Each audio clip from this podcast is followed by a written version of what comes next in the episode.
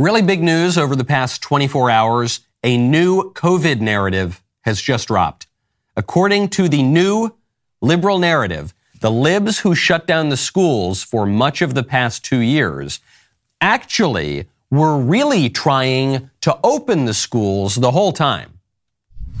I think there are many of us in the public health community who are arguing for in person education as safe, doable, really useful for children.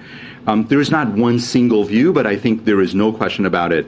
Uh, many of us believed from relatively early in the pandemic that um, that it was really important for kids to have in-person education and advocated for it. Obviously, I was advocating as an outside, you know, as an academic expert.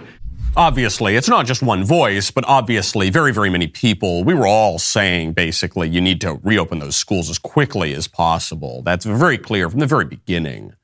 That was Joe Biden's COVID coordinator. Very confusing, of course, because here is what the Democrats have actually been saying for the past two years. Go ask Florida and Texas and Arizona how well that worked.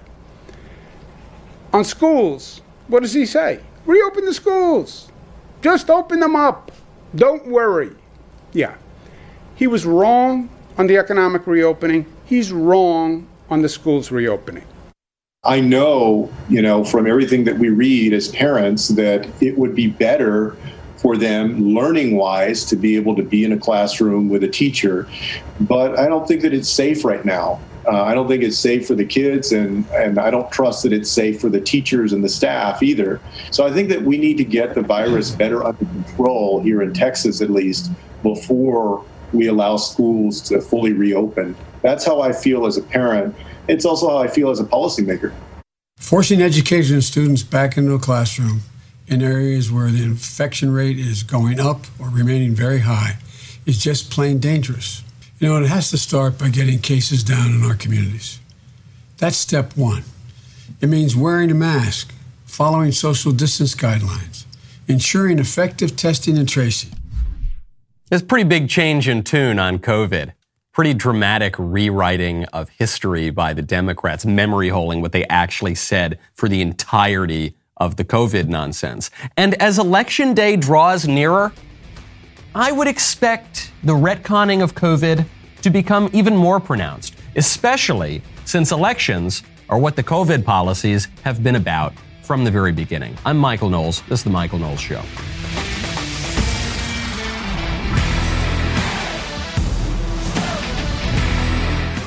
Welcome back to the show. My favorite comment yesterday is from Scott Lewis, who says, John Fetterman is the voice of our generation, a damning indictment of our generation. I hate to agree with you, but I think there's actually a lot of truth to what you say. John Fetterman very well may, may be the voice of our generation. This is really confusing on COVID. I'm getting my head is just spinning on on the Democrats' COVID stance because we're being told no, the Democrats, they wanted to reopen schools from the very beginning, but then I look back to what they actually said. They say, no, no, we can't reopen schools even way, way after the lockdowns began, even way after we knew COVID was not a big threat to kids relatively, way after we had the vaccines and all the rest of it. Now it's really confusing because we're being told, okay, we gotta, we, we, we have to reopen the schools. We should have reopened the schools much earlier. We always wanted to reopen the schools. And then Joe Biden comes out and he says that COVID is once again, today, in the year of our Lord 2022, a global health emergency. Some of our friends in Congress say we don't need COVID funding, or they say there's really no reason that the government should be paying for it. I strongly disagree. Strongly disagree. This is a global health emergency. If we really want to put COVID behind us, we have to keep up the fight together.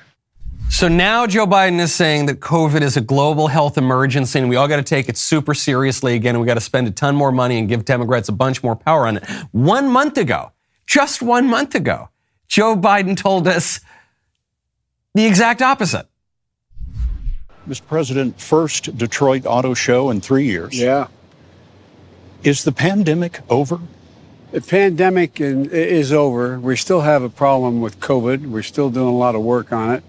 Uh, it's but the pandemic is over. If you notice, no one's wearing masks. Everybody seems to be in pretty good shape, and so I think it's changing. And I think this is a perfect example of it.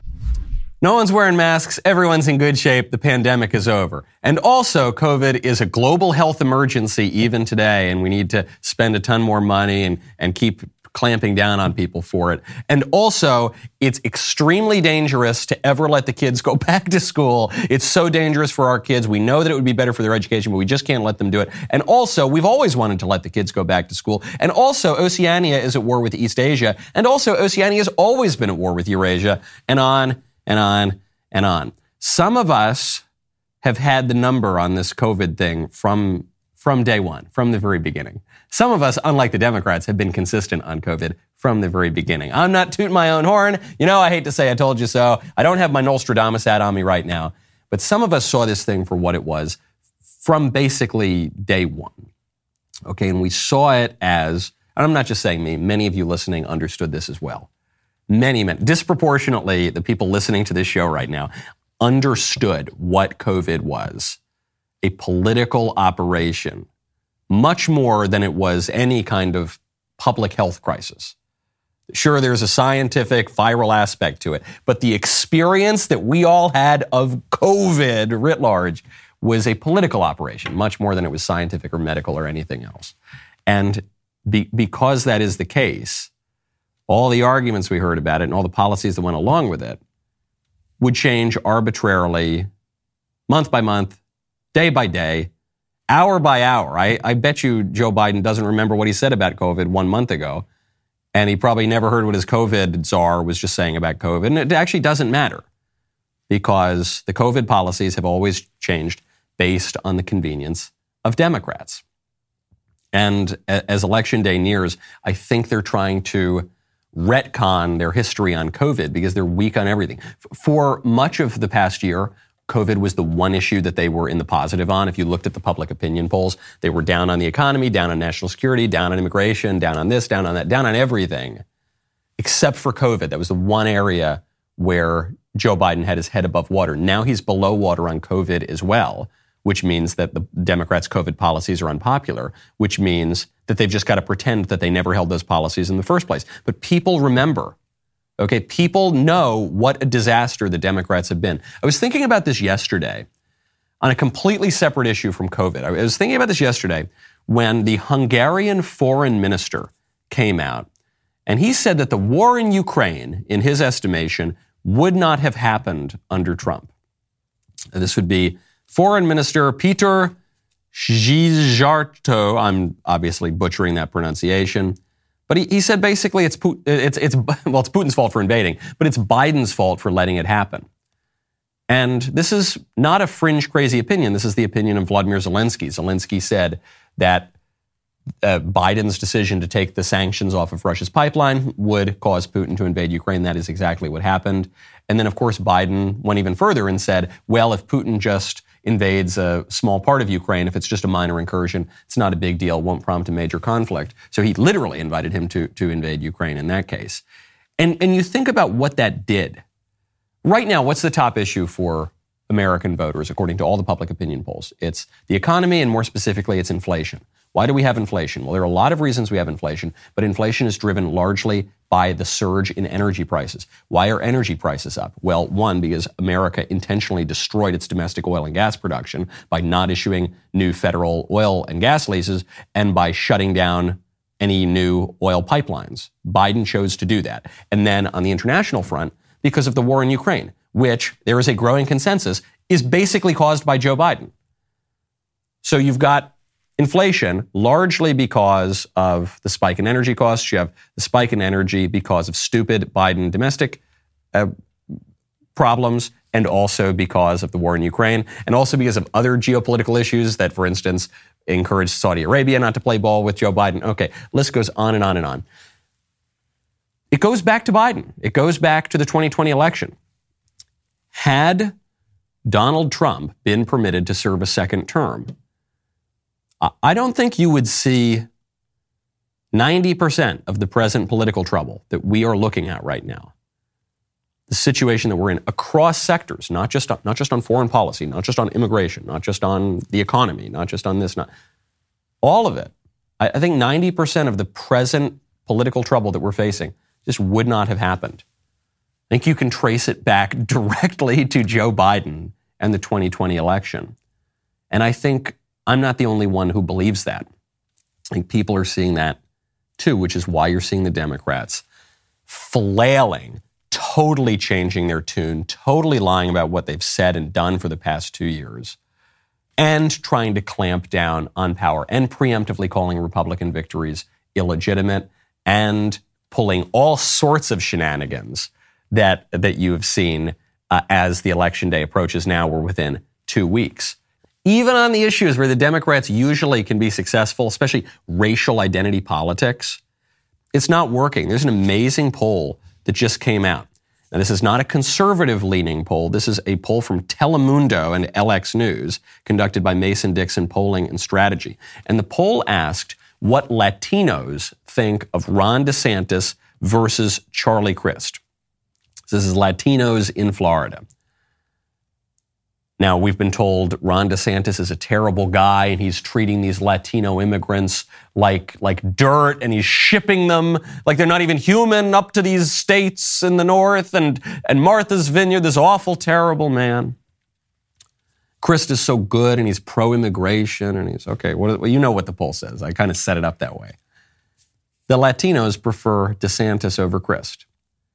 The Latinos, who are supposed to be Democrats, they prefer the Republican over the Democrat. What's even crazier is when Latino voters in Florida were asked specifically what they believe about DeSantis shipping the illegals up to Martha's Vineyard. More of the Hispanic respondents favored DeSantis' policy than opposed it. 50% were in favor, 43% were opposed. Because they get it. Because they get it. Because the Latino immigrants the Latino voters, rather, many of whom are not immigrants, the, the Latinos in Florida, though, they actually understand the immigration issue better than most demographics, okay? And they get it. And they realize that illegal immigration is wrong, and the degree of illegal immigration that we have today is completely unsustainable. It's completely disordered. And they realize that states like Florida, and especially states like Texas and Arizona, are being completely exploited by liberals in the North who think that illegal immigration gives them an electoral advantage, but they don't want to deal with it in their backyard. And the Latinos in Florida get it. They say, yeah, put them up in Martha's Vineyard. Send them to Rehoboth Beach, Delaware. Send them to New York and, and, and Chicago and Washington, D.C. And, and yeah, I can just picture the Democrat strategists pulling their hair out, saying, no, but, but we called him racist. Why isn't this working? We're supposed to call these guys racist and then and then all the minorities just come to our side. Why isn't it? Ah. But we have the guys in the lab coats. Why don't they believe us on COVID? But we, why? But we're calling all our opponents Putin stooges. Why don't they support? Ah, why? And it's just everything they're trying. They're being totally frustrated by. And, and as election day draws nearer, the polls are breaking ever more for the Republicans. So this means they're going to need even more shenanigans to prevent a red wave. And they're pulling those shenanigans. There was a debate for the Michigan governor's race. This was between the Republican Tudor Dixon and the Democrat Gretchen Whitmer, who has been a terrible governor and is deeply unpopular. And so while Tudor Dixon is giving her opening remarks, what happens? Oh, oops, the local Fox affiliate carrying the debate in Michigan, oops, it just accidentally cut to commercial break. We see our, our reading scores have plummeted. Our graduation rates have dropped. Our cities are less safe, and the roads aren't fixed. Watch Fox 47 News for rivalry week stories all this week. If you're looking for a better night's sleep, look no further than Ashley, only in Lansing. Can change course. In 14 days, you can put Michigan back on the right track. I've traveled the state, and from day one, I've been focused on my family friendly plan for Michigan. You saw tonight's debate right here on Fox 47. We will have full coverage just ahead. But first, we had an unintended technical issue that cut off a portion of Tudor Dixon's opening statement. We regret this error. In fairness to both parties, we will re air those opening statements in full right now, starting with Governor Whitmer as it aired live. Oh, good. That's good. You see that correction at the end that aired much, much later. That's, oh, that's so good. There was this accident. It was a big whoopsie daisy. The Republican who is outperforming what the Democrats thought she would be doing and is actually posing a threat to Gretchen Whitmer. Yeah, we're just going to cut off her opening remarks during the debate that everyone's watching. But don't worry, we'll issue a correction after the debate when nobody's watching. And then we'll air we'll air the full thing right now, starting with the Democrat, by the way. Oops, sorry. This is exactly what Candy Crowley did. Candy Crowley, the absolute hack leftist moderator during one of the 2012 Obama Romney debates. Romney made a claim, was referring to the uh, terror attack in Benghazi, and he said Barack Obama didn't call this a terror attack for X number of days afterward.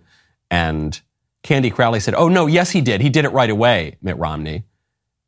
So she, she, the moderator, jumps in on behalf of Barack Obama. Obama's just sitting there, by the way. He says, he says "Oh, good. I'll sic my dogs on Romney. That's great. Yeah, yeah." And Romney goes, "No, I'm pretty sure, Candy. I'm actually pretty sure I'm right about this." And she goes, "No, you're wrong, Romney. You're wrong. Fact check. Ten thousand fact checks. You're wrong. Ten, a million Pinocchios." He goes, "No, but I'm pretty sure. I, what? I don't." And then what happens? We find out after the debate, Romney was right, and Candy Crowley completely made it up and played interference for Barack Obama. But then she said at the end of the debate, she goes, Oh, hey, by the way, now that n- no one's watching anymore, uh, yeah, I was wrong. Oops. I'm a, I'm a real journalist, so I'm going to correct it. Whoopsie daisy.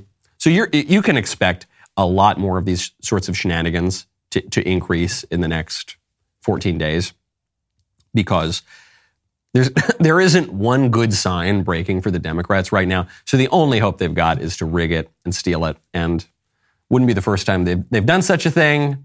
Lots of shenanigans in politics, and especially when it comes to our friends on the left. The fact checks, the quote unquote fact checks, they are a major tool of the Democrats. And I fear not enough conservatives and independents and moderates understand just how completely worthless the fact, quote unquote, fact checks are. Fact checks are just liberal opinion columns that try to use the language of science to, to give more of an air of an uh, authority in our modern scientific age, but they're just liberal opinion columns. And actually, the fact checks are even more nefarious because with that undue air of scientific authority, uh, then the, the liberal opinion makers can pressure the big tech companies and the big tech companies are, uh, frankly, very happy to have this kind of cover to, to use those liberal opinion columns disguised as pure fact to censor the conservatives. And this has always been the case. This phenomenon really started to crop up about 10 years ago or so, a little more than 10 years ago. And it's just become more and more powerful ever since. But here, here's a great one.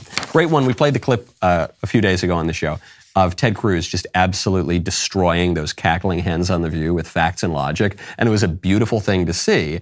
And uh, so one of the claims made by the ladies of The View was that the, the, the well, one, they said the Democrats don't uh, delegitimize elections. You know, the Democrats don't deny the results of elections. And so Ted pulls out his sheet of paper. He goes, "Oh, the year 2000, the Stacey Abrams election, the, the 2016 election, the this, that, you know." And he's name he's quoting examples of the Democrats, and then. They, they split there on their tactics. One said, okay, well, it's fine when the Democrats do it. It's not good when Republicans do it. But then one of the other lines of argument was, well, at least the Democrats didn't have an insurrection afterward. You know, they were just peaceful about it. And Senator Cruz comes out and he says, What are you talking about? The Democrats burned the country down for much of, of 2020. What are you talking about? They don't engage in political violence. What about the Antifa riots? So here's the, here's the fact check from Newsweek of his appearance. Ted Cruz's claim false, totally false, not Needs context, not unverified, not satire, not misleading material. It's totally false. Okay. Why is Ted Cruz's claim totally false? The Antifa riots Cruz refers to are almost certainly the protests which followed George Floyd's death. Uh huh. Yes, that's true. Okay, so you could call them the BLM slash Antifa riots. Okay, but wouldn't that make it worse for your side? Wouldn't that be more sensational? Okay. Most of these occurred between May, late May to early June 2020. Although many buildings were damaged or destroyed by fire during protests, this did not carry on throughout the year. So, so you're saying it's his claim that the libs burned the country down for, for much of that year. You're saying it's false because while they did burn a lot of the country down, they didn't do it for most of the year, only a little bit of the year. Except then the next paragraph they say, well, protests did continue in Portland, Oregon for nearly a year, according to media reports. These were not all characterized by arson. so, they, so, okay, no, it's false because it didn't go on for all of the year, except in certain places it did go on through all of the year. And, but it's false because it, they didn't all burn down the cities. They just, well, some of them did actually burn down the cities the whole time, but most other cities quieted down after June 2020. Labeling the protests as Antifa riots is misleading to, as there's no organization or group known as such. I mean, there are, and I, have actually encountered them, and they've attacked me at my debates, and they have a flag, and they have a uniform, and they show up, and they've committed political violence for years in this country. But no, 10,000 Pinocchios, because why? Because they don't even attempt to make a coherent argument. They contradict themselves sentence after sentence. They undermine what they said previously, but it doesn't matter. It's the same thing as COVID is uh, not a big deal. We should have reopened the schools from the beginning. COVID's going to kill us all. It's a global health crisis.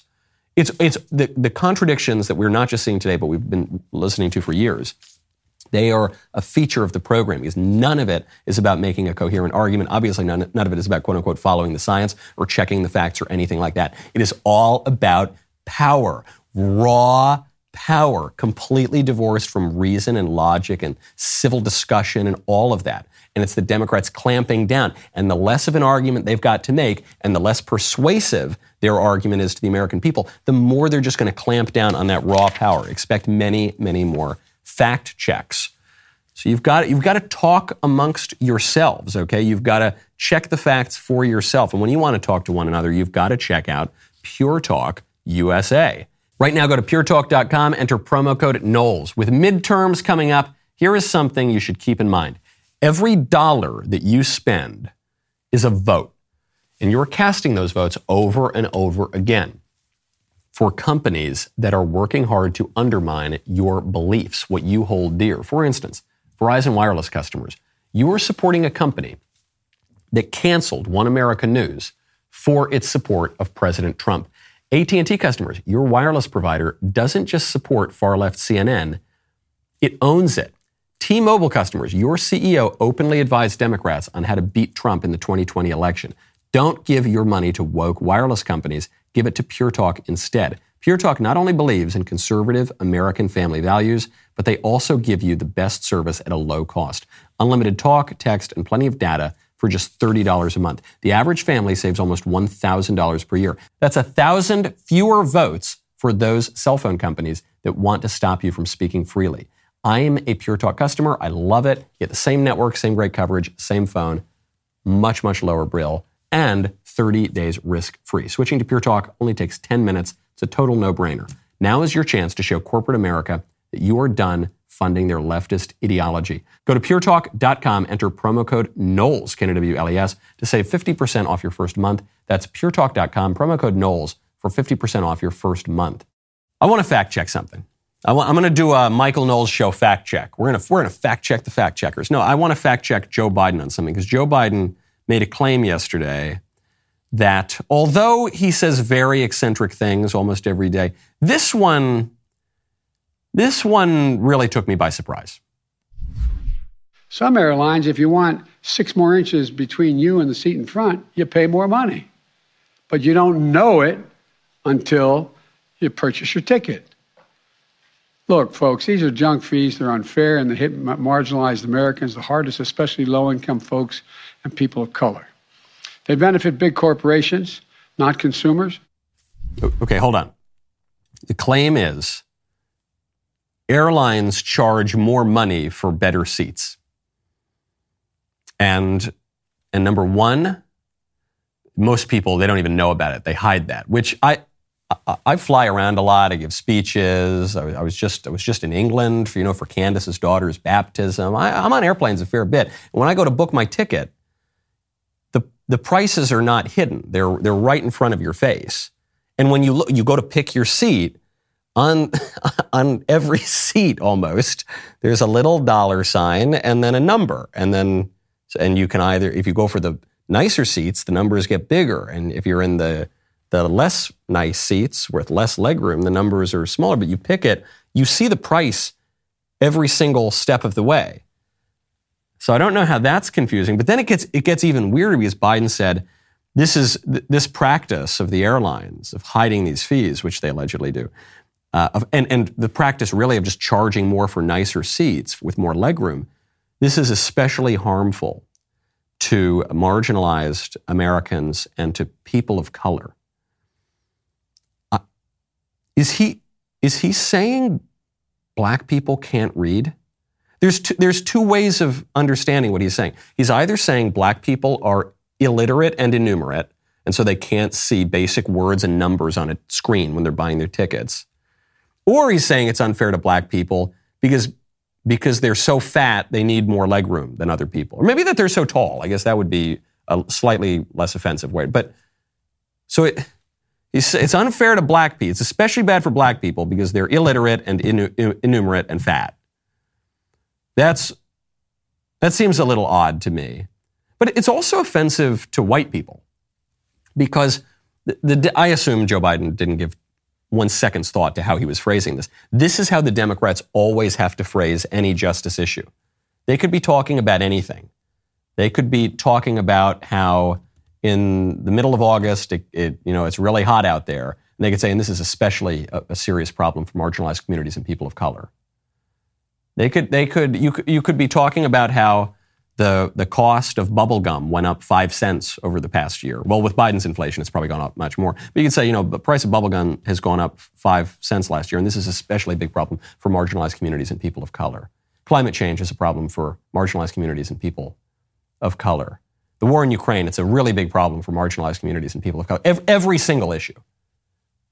Food, food, you know, the, the amount of high fructose corn syrup is, is a really especially problem for uh, marginalized communities and people of color. Every issue of justice has to be framed from the perspective of non-white people. It's not, it's not enough on the left to say this is bad for everybody. You, you're not allowed to say that. That's why they hate the phrase all lives matter. It only matters if it's bad for black people. If it's bad for white people, for, on the left, usually they celebrate that. that's a good thing. There are fewer white people in the country. This is a great thing. This is a cause for celebration. You see constant articles about this and, and segments like this in the mainstream news, which is, which is wrong. That's really wrong. okay. It's really, it's somehow just that one silly example in the, the airlines. Biden manages to offend everybody as he thinks that he's pandering to his base. I don't think that pandering is working anymore.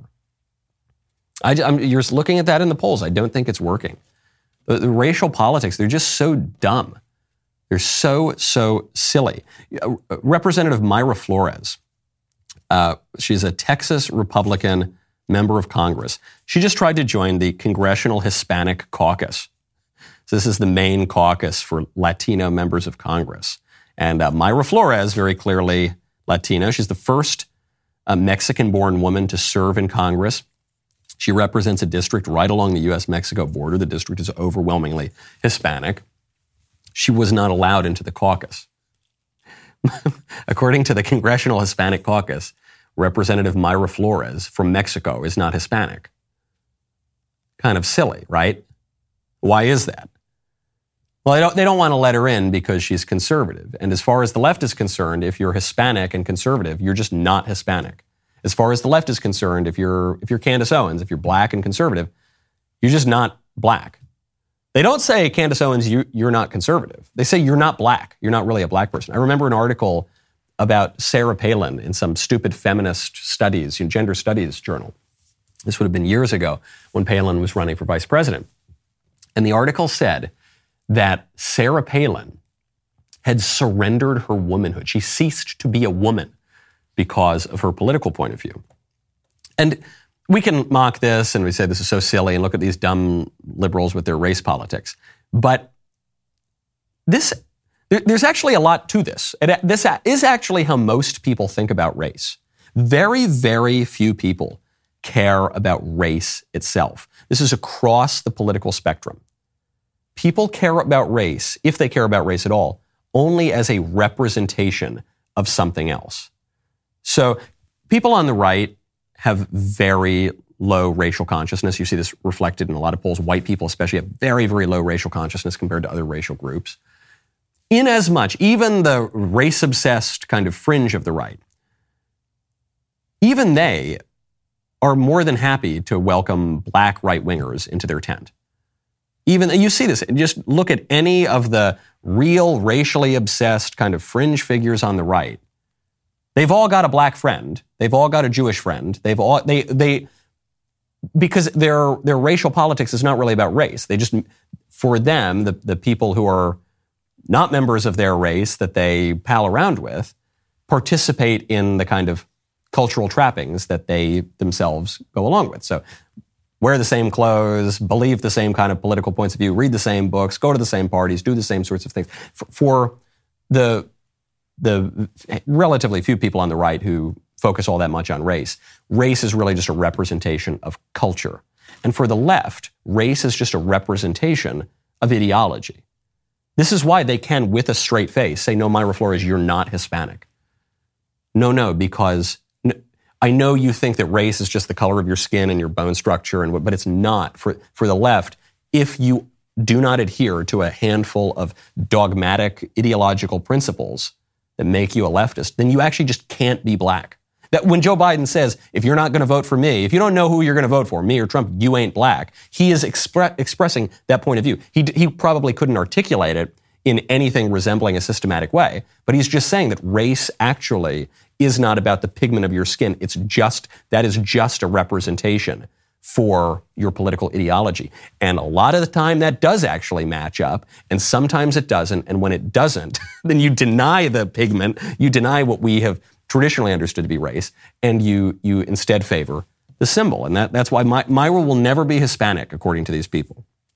Never will. Candace Owens will never be black, according to these people. Now, speaking of women in politics, I was just talking about two very impressive women in politics. I'm now going to speak about a little, something of a less impressive woman in politics. That would, of course, be our Vice President, Kamala Harris, who gave a, a rousing oratory yesterday on school buses. So here's the thing who doesn't love a yellow school bus, right? Can you raise your hand if you love a yellow school bus, right? Just, there's something about the, and, and most of us, many of us went to school on the yellow school bus, right? And it's part of, it's part of our, our experience growing up. I say this without any malice in my heart, specifically toward Kamala Harris, or I think any hyperbole. This might be the most vacuous human being ever to walk the earth. have, you, have you ever heard emptier words from an emptier suit of a politician. I politicians say meaningless things all the time, but this woman only ever says meaningless things. Uh, Madam Vice President, what, what, what do you think you're going to be doing now? How is the administration going to pivot? Well, it's really important to continue to do the things and to do the things now that we were doing, that we've been doing from the doing. Okay, uh, Madam Vice President, you've got the floor. Please tell us what's on your heart. Please give us your vision of the future. Who here likes a yellow school bus? Don't we all love yellow school buses? Nobody cannot like a yellow school bus. So, actually, first of all, fact check no one who rides a yellow school bus likes a yellow school bus because it's school children who like who ride the yellow school bus. And school children don't want to go to school. They want to stay home and play. So she's actually, even in as much as she's making any kind of claim, which is really tenuous here, even that really tenuous claim is, is false. Even that really thin, just not, that is false. And then, of course, the whole thing is just so silly and sad.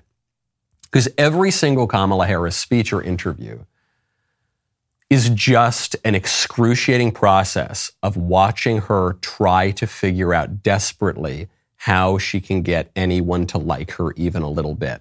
What is that's why what she never says anything that that could ever be construed really as controversial or that it makes any real substantive claims at all because the moment you make a substantive claim you alienate people who disagree with those claims. So she just generally says nothing. And then she does it in this really desperate, like her her muscles are stretched on her face, and she's always got that crazy cackle.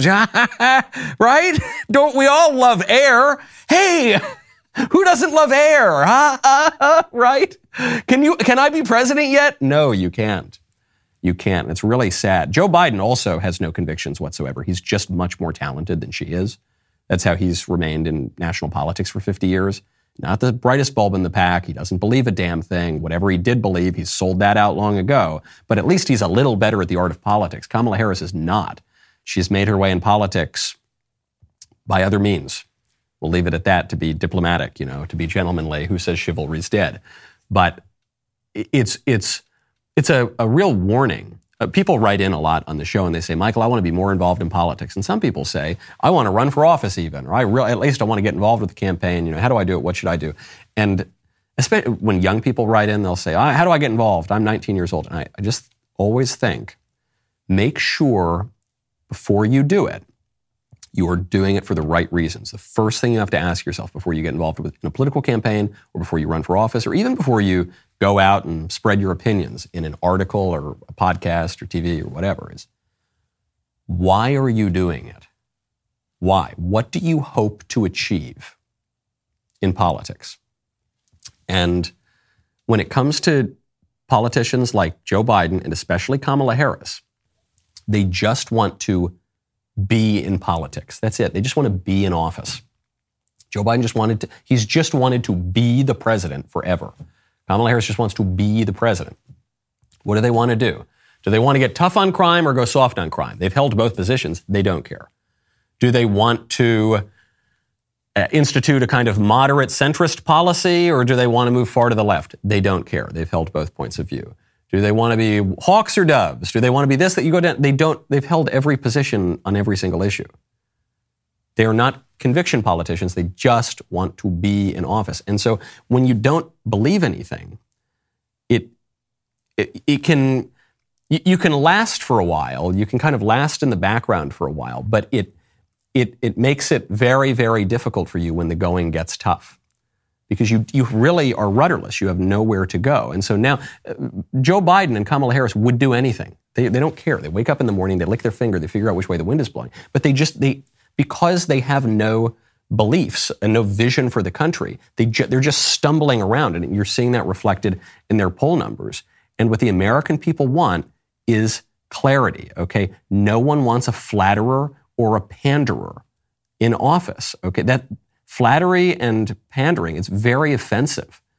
Okay, and it's why they, it's why they don't understand. Wait a second, Ron DeSantis has been tough on certain Hispanic immigrants. Why do the Hispanic voters like him? Because he's he talks straight and he says, "This is what I believe, and here's why I believe what I believe, and here I'm going to give you an argument for it. I'm going to stand by the facts, and the facts are going to be true six months from now when the Democrats are trying to rewrite all of history and run away. From, I'm going to be standing by what I believe, and and people respect that the voters are a lot smarter than the Democrats have given them credit for. People just want to be respected. They want a clear vision and they want some courage. Right now, the Democrats are failing on all of those fronts. You know, I absolutely love this new three part series from Jordan Peterson on Daily Wire. It's called On Marriage.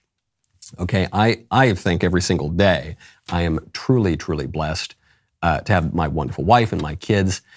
And it's, it's, so important because marriage is the fundamental political institution. With marriage rates at an all time low in the United States and a birth rate that is continuing to fall, everyone needs to watch this show. I think this is one of, if not the most pressing issue in, in the country. And I've been talking about it for years. And some people have said, Michael, you're crazy. You're a radical. Why are you talking about birth rates and marriage rates? Get off. Well, now people are starting to realize this is a big, big problem. Especially young people right now need to watch this because statistics are also showing that younger people are getting married much later in life and less frequently. Now, all right, I know our audience here is not filled with Peter Pans, but just in case there are a few stragglers who are late to the marriage and family party, consider this a pleasant and helpful kick in the teeth. Stop being selfish, or as Jordan Peterson says, stop having cocaine fueled binge parties and make your bed and eat your lobsters and get married. For those of you married folks who have let time and work and outside forces get in the way, Jordan will also show you how to navigate through those moments and get back to that romantic fun adventure that you had at the beginning. Daily Wire Plus members can go watch the first episode of Jordan Peterson's On Marriage with two more episodes coming out soon. Tonight is Ben Shapiro's book club. This month's book is Brave New World by Aldous Huxley, and Ben will be sharing his notes and analysis with you as well as answering your questions. You have to be an all access member to join in on the fun. So go to dailywire.com slash Knowles, Canada W-L-E-S, to become a member today. And remember, your membership really helps us prevent the total collapse of society as we know it. So do it. Go join Daily Wire Plus and make your bed and eat your lobsters and get married. Okay? Go head on over and do it right now. Now, some people who want to prevent the collapse of society, they, are not going about it the right way. They're going about it in a, kind of, I think, self undermining sort of way. This would be this strange epidemic we're seeing of climate activists throwing liquids and colorful substances on art and architecture, specifically in London. So, you know, a week or so ago, there were those crazy climate activists who walked in and threw soup on a Van Gogh painting. That I, I then showed up a day or two later. I walked up with a spoon. I thought I could get some soup there, but luckily there was glass and they cleaned off all of the soup. Now these, this crazy climate activist is going to a conservative think tank house in London, and he just started spraying it with orange paint. And this all apparently to stop oil. You were seeing that this is the phrase now that has been cropping up in a lot of these climate uh, protests stop oil. And my first thought when I saw this act of protest is does that man know what paint is made from? Because if you, if you want to stop oil, I, I don't know that you would use an oil based paint. At least when the, when the two young women were throwing the soup on Van Gogh, I thought, well, I, you know, the painting is made of oil paints. I don't think that Van Gogh paintings are the number one contributor to climate change or anything like that, but at least there's a a little bit of logic there. Maybe there's a sort of facade or semblance of logic, but all I see with these with these protests allegedly to save the world is destruction. That's all these guys do. They just destroy things. That's all you're seeing the left do now the left destroying art, destroying marriage, destroying education, destroying wonderful entertainment and IP. I mean, they've destroyed Disney. Now we can't show our kids Disney Plus. We, I think we all canceled. Uh, I certainly canceled my subscription. I can't show my kids recent Disney movies. Maybe I'll go find some of the older ones online, the good ones. But even then, I don't know. The, the left has just gone in and instead of building their own things, they've just kind of destroyed all of our things. Why, why is it that these leftists are so intertwined with ugliness? I'm not even saying that they're naturally physically ugly. I, in fact, I know good looking people. I know many such cases of good looking people who, as they've gotten more and more into leftism, they've, they've made themselves much uglier in their clothing, in the way they treat their bodies, in the way they mutilate themselves, in their general demeanor, they do it.